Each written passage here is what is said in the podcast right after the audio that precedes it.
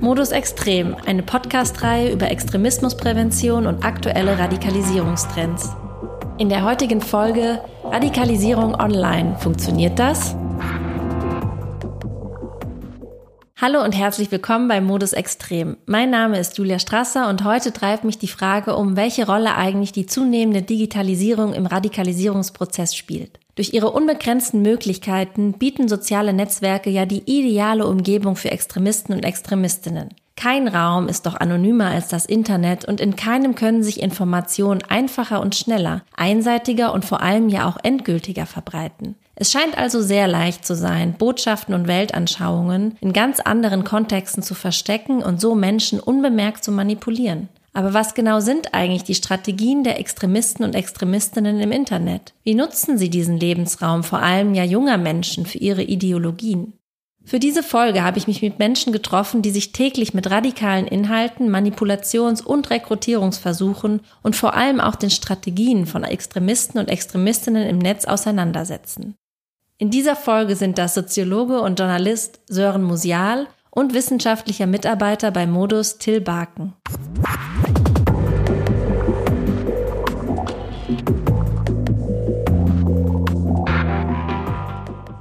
Sören Musial beschäftigt sich seit vielen Jahren als Soziologe und Journalist online wie offline mit der radikalen Rechten. Für die Dokumentation Lösch dich, so organisiert ist der Hass im Netz, war er verdeckt in rechten Trollnetzwerken unterwegs. Hallo Sören. Hallo. Nehmen wir mal an, ich möchte, dass du radikaler wirst, dich voll und ganz dem rechten Weltbild verschreibst. Wie mache ich das am besten? Du müsstest versuchen, bei mir irgendwelche Probleme zu finden, die ich mit der Gesellschaft, mit meinem persönlichen Leben aber vor allem habe und dann mit Hilfe deiner Ideologie Lösungen für meine Probleme anbieten. Wie man gerade sieht, macht das die Rechte ja recht erfolgreich. Und benutze ich dafür das Internet oder soziale Medien? Die sozialen Medien haben halt den Vorteil, dass man relativ leicht relativ viele Menschen erreicht und auch gleichzeitig ansprechen kann. Bemerkst du das direkt, wenn ich jetzt über soziale Kanäle versuche, dich zu radikalisieren? Ja, im Idealfall merke ich das nicht. Das ist ja eher ein Prozess, der unterbewusst abläuft in den Menschen. Und insofern sind auch gerade die Inhalte der neuen Rechten und des Rechtspopulismus im Internet versucht, nicht zu radikal zu wirken, um eben erstmal einen unscheinbaren auch vielleicht unpolitischen Eindruck sogar zu machen, so dass man erstmal das Vertrauen gewinnt provokanter formuliert werden wir beim Kochen, beim Lesen von irgendwelchen Reiseblogs, äh, beim Informieren über Natur, Umwelt, Sport nebenbei manipuliert, ohne dass wir es eigentlich mitbekommen. Das ist zumindest das Kalkül hinter vielen Formaten, die auf den ersten Blick nicht rechts erscheinen, aber doch eben rechts sind. Dahinter steckt die Idee, einfach die Erfordernisse einer Plattform zu erfüllen und so erstmal die Aufmerksamkeit des Publikums zu erregen. Viele Leute benutzen YouTube, um Sachen zu lernen. Kochen zum Beispiel und ähm, dann ist eine Kochshow ein ganz netter Weg, um ähm, junge Leute zu erreichen, die wissen wollen, wie man ein Wiener Schnitzel macht. Und während man das Ganze dann zubereitet, streut man halt immer mal wieder so eine politische Bewertung oder einen politischen Kommentar ein, so wie es Martin Sellner von der Identitären Bewegung zum Beispiel macht. Und ähm, wenn man das Ganze dann größer betrachtet, dann steckt dahinter die Idee äh, einer Kulturrevolution von rechts, wonach man eben erst die Köpfe gewinnen muss, um eine politische Revolution machen zu können. Je besser man das Politische eigentlich versteckt, desto besser funktioniert das bei den Leuten. Was ist denn da gerade so das Top-Format? Man muss sagen, der größte ist Martin Sellner mit bisschen über 100.000 Abonnentinnen und Abonnenten auf YouTube. Der ist ziemlich straight politisch in seinen YouTube-Inhalten. Was er aber auch macht, ist zum Beispiel einen Telegram-Channel anbieten, wo er einen täglich mitnimmt zum Friseur, Bilder seiner Hochzeit teilt. Wenn es dann um eher nicht so offensichtlich politische Inhalte geht, dann wäre Alexander Kleine, der sich selbst Malenki nennt, Erstens ist er eher so ein, so ein spaßiger Typ und er macht halt eher so Naturcontent, Messer werfen, Axt werfen. Also er ist Imker, nimmt die Leute mit zu einem Ausflug zur Paintballanlage und so. Würdest du sagen, dass die rechte Online-Influencer-Szene vielleicht gar nicht so radikal zu sein scheint? Dahinter steckt natürlich ein Kalkül, weil man kann, wenn man äh, Köpfe gewinnen möchte, nicht mit den radikalen Thesen anfangen. Die Idee ist eher ganz seicht, einen Einstieg zu liefern und dann zentrale Begriffe zu droppen. Wenn Martin Sellner einen Curry kocht, dann sagt er, ja, er ist für kulinarische Vielfalt, aber dafür muss man ja nicht die Bevölkerung austauschen. Und dann ist man das erste Mal vielleicht äh, vertraut mit dem Konzept des Bevölkerungsaustausches, was ja die zentrale Verschwörungsideologie der Identitären ist. Dahinter wiederum steckt so ein bisschen diese Idee des Overtone Windows, wonach es quasi ein Fenster des Sagbaren in der Gesellschaft gibt und es gibt eben radikale Inhalte, die aus diesem Fenster herausfallen. Wenn man dann zu radikale Inhalte von vornherein bedient, dann befindet man sich überhaupt nicht im Diskurs und fällt von vornherein raus. Und deswegen ist ja das Ziel, dieses Fenster des Sagbaren zu verschieben. Das wird ja sogar von AfD-Politikerinnen und Politikern ähm, gesagt. Und dafür muss man eben erstmal sich im Diskurs bewegen und diesen verschieben. Wenn ich jetzt mal ganz provokant bin und sage, sollten wir das vielleicht nicht alles so ernst nehmen? Es ist ja nur virtueller Hass und eine virtuelle Meinung. Das ist ja auch das, was viele Rechte und was viele Trolle sagen. Ich teile doch das äh, Hakenkreuz nur, weil es provoziert und wie man sieht, funktioniert es, weil du fühlst dich provoziert. Gleichzeitig schaffen sie damit erstens das, was ich gerade gesagt habe, nämlich nach und nach Dinge sagbar zu machen. Andererseits muss man sagen, dass das ganz oft eben kein Spaß ist. Das kann man vor allem bei 4chan und 8chan, diesen Imageboards sehen. Die sind jetzt in letzter Zeit bekannt geworden, weil Attentäter dort ihre Attentate bekannt gegeben haben. Und diese Foren sind halt frauenfeindlich, rassistisch, antisemitisch, islamfeindlich. Und diese Witze, die dann trotzdem verteidigt werden mit ist doch nur Spaß, sind halt einfach Ideologie. Und an diesen Attentaten kann man eben sehen, wie diese Ideologie dann auch realweltliche Folgen hat. Meinst du, dass der Einstieg in die rechte Szene durch die Diversität im Netz auch immer einfacher wird? Die Wahrscheinlichkeit, dass ich auf einen rechten Influencer oder eine rechte Influencerin stoße, ist mit dem Internet definitiv gewachsen. Ich meine, früher musste mir irgendein NPDler eine Schulhof-CD in die Hand drücken. Heute surfe ich durch YouTube oder auf Spotify und stoße vielleicht aus Versehen, weil ich mich für Hip-Hop interessiere, auf Chris Ares und bin dann schon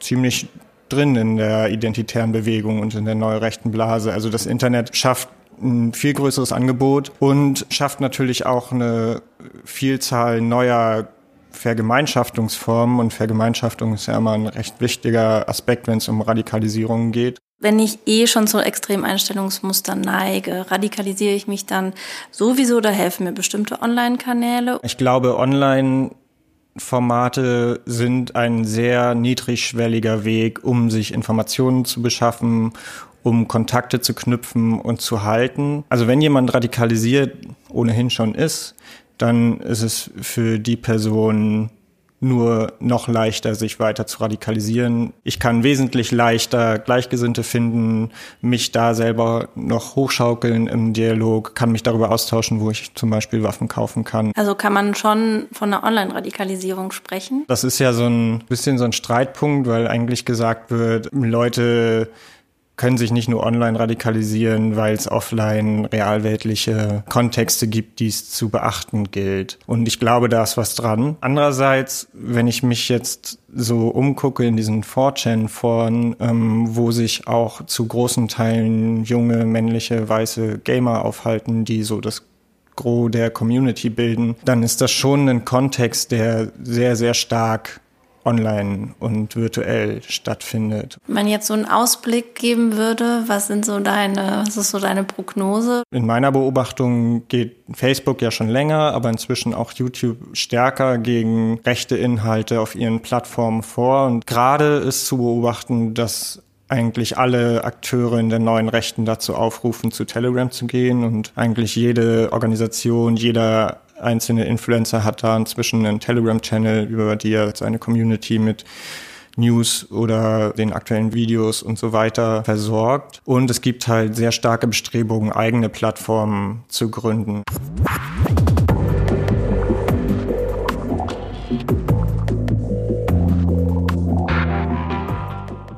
Till Barken ist wissenschaftlicher Mitarbeiter bei Modus ZAD. Seine Forschungsschwerpunkte umfassen Deradikalisierung, Prävention und Online-Deradikalisierung. Für das Projekt Abad, gefördert vom BMI, beobachtet er salafistische YouTube-Kanäle. Hallo Till, du verfolgst die Inhalte über 200 salafistischer Online-Kanäle. Was beobachtest du dabei? In unserem Projekt Abad, aktuelle Begriffe, Akteure und Trends, geht es darum, die, die Narrative zu entdecken. Was ist eigentlich die Weltansicht, die da propagiert wird? Welche Strategien werden genutzt? Und was siehst du als die größten Probleme dieser Kanäle an? Es gibt Studien dazu, dass äh, Jugendliche sich vor allem auf YouTube informieren und auf YouTube dominieren diese Kanäle. Das heißt, es geht um irgend, irgendeinen Begriff, der, der irgendwas mit der Religion zu tun hat, den man aufgeschnappt hat, den einen interessiert. Als Beispiel vielleicht Ramadan die ersten Ergebnisse, die man bekommt, sind aus dieser Richtung. Das heißt, junge Menschen, die an ihrem Glauben interessiert sind, finden diese Auslegung, die dann auch sehr klar sagt, das geht, das geht nicht. Und da sie sich vor allem dort informieren, halten sie sich dann auch an diese Regeln oder lassen sich davon inspirieren. Und die Idee von dieser Diskurshoheit ist, dass eine neue Frömmigkeit, eine neue soziale Bewegung entsteht, die wirklich nur in diese Richtung geht. Womit ich sagen, nicht sagen will, dass eine religiös-konservative Richtung falsch ist. Es gibt zu wenig Informationsangebot und das führt in eine bestimmte Richtung, die eventuell problematisch werden könnte. Kann ich mich da auch unbemerkt radikalisieren, ohne dass es mir direkt auffällt? Ich denke ja, dass man, weil es eine versucht, eine Gegenkultur darzustellen, dass man weg geführt wird von der Mainstream-Gesellschaft in Anführungsstrichen und das auch ganz bewusst so gemacht wird. Du kannst nicht mit Christen befreundet sein und das ist ja eine bestimmte Abgrenzungsdynamik, die da versucht wird zu propagieren. Wenn man einmal in diesen Videos drin ist, dann wird man durch den YouTube-Algorithmus auch immer wieder auf andere Kanäle da drin verwiesen und dadurch scheint es so für den unbedarften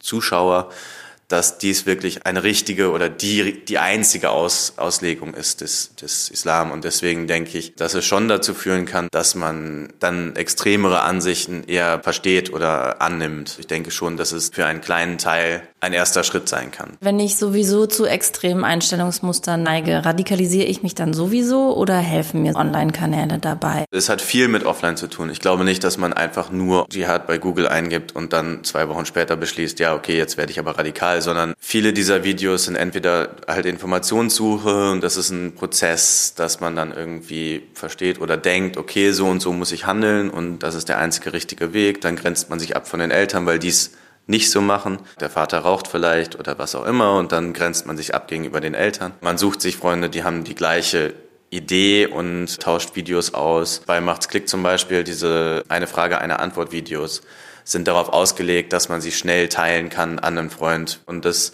führt zu bestimmten Dynamiken in Freundesgruppen, die wir natürlich auch schlecht sehen, weil das alles auf Kanälen passiert, die nicht öffentlich sind. Im Gespräch mit radikalisierten jungen Menschen wird da auch oft darauf verwiesen, dass die Online-Kanäle einen entscheidenden Faktor gespielt haben. Wir sind natürlich im ständigen Kontakt mit den Praktikerinnen von äh, Violence Prevention Network. Was wir feststellen in diesen Gesprächen ist, dass es nie explizit aufkommt. Wenn man dann aber explizit danach fragt, dann ist es ganz klar, dass sie diese Akteure kennen und dass sie sich diese Videos angesehen haben und dass sie auch mitgewirkt haben in dem Prozess. Aber es ist so selbstverständlich, dass die Jugendlichen Sachen auf YouTube gucken, dass sie selber gar nicht auf die Idee kommen zu erwähnen, ja, ich gucke gerne die Videos von dem und dem Kanal sondern das ist dann wirklich auf explizite Nachfrage, wo dann äh, das, das erst rauskommt quasi. Sollten Netzbetreiber da regulierender eingreifen? Das ist ja gerade das Spannende an, an unserem Themenfeld, dieser Peripherie des Extremismus. Ich glaube nicht, dass die Aufgabe ist, der Netzbetreiber dort einzugreifen. Bei äh, dschihadistischem Material, da ist ganz klar, aber es ist halt nicht alles schwarz und weiß. Ich glaube, da muss die Zivilgesellschaft einfach mehr Punkte gegensetzen. Das ist nicht Aufgabe der Netzbetreiber, weil wir sonst die Meinungsfreiheit und Religionsfreiheit beschneiden würden und das ist ja definitiv nicht im Interesse unseres Staates.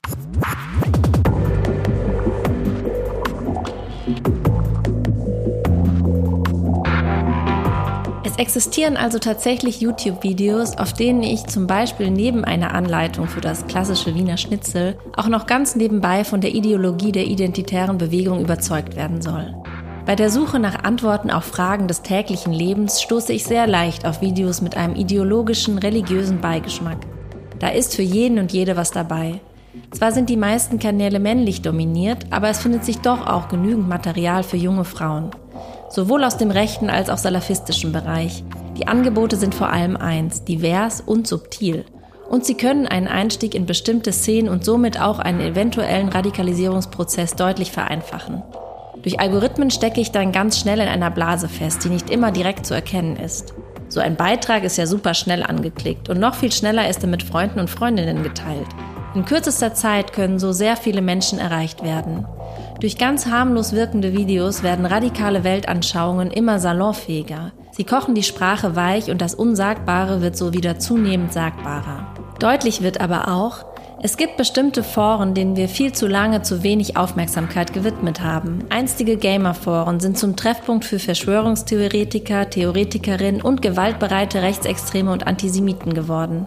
Auf Imageboards wie 4chan oder 8chan werden Terroranschläge wie die von Christchurch, Poway oder El Paso nicht nur angeschaut, bewertet und gefeiert, sondern sie gehen von hier aus, werden in diesen Foren angekündigt. Nachdem wir diese Podcast-Folge aufgezeichnet haben, ist noch ein weiterer Anschlag hinzugekommen. Auch der Täter von Halle, der ein Massaker in einer Synagoge verüben wollte, war mutmaßlich in eben diesen Foren unterwegs. In der nächsten Folge beschäftigt mich aus diesem Grund dieses Thema. Gamification des Terrors und Chan-Terrorismus. Was steckt da dahinter?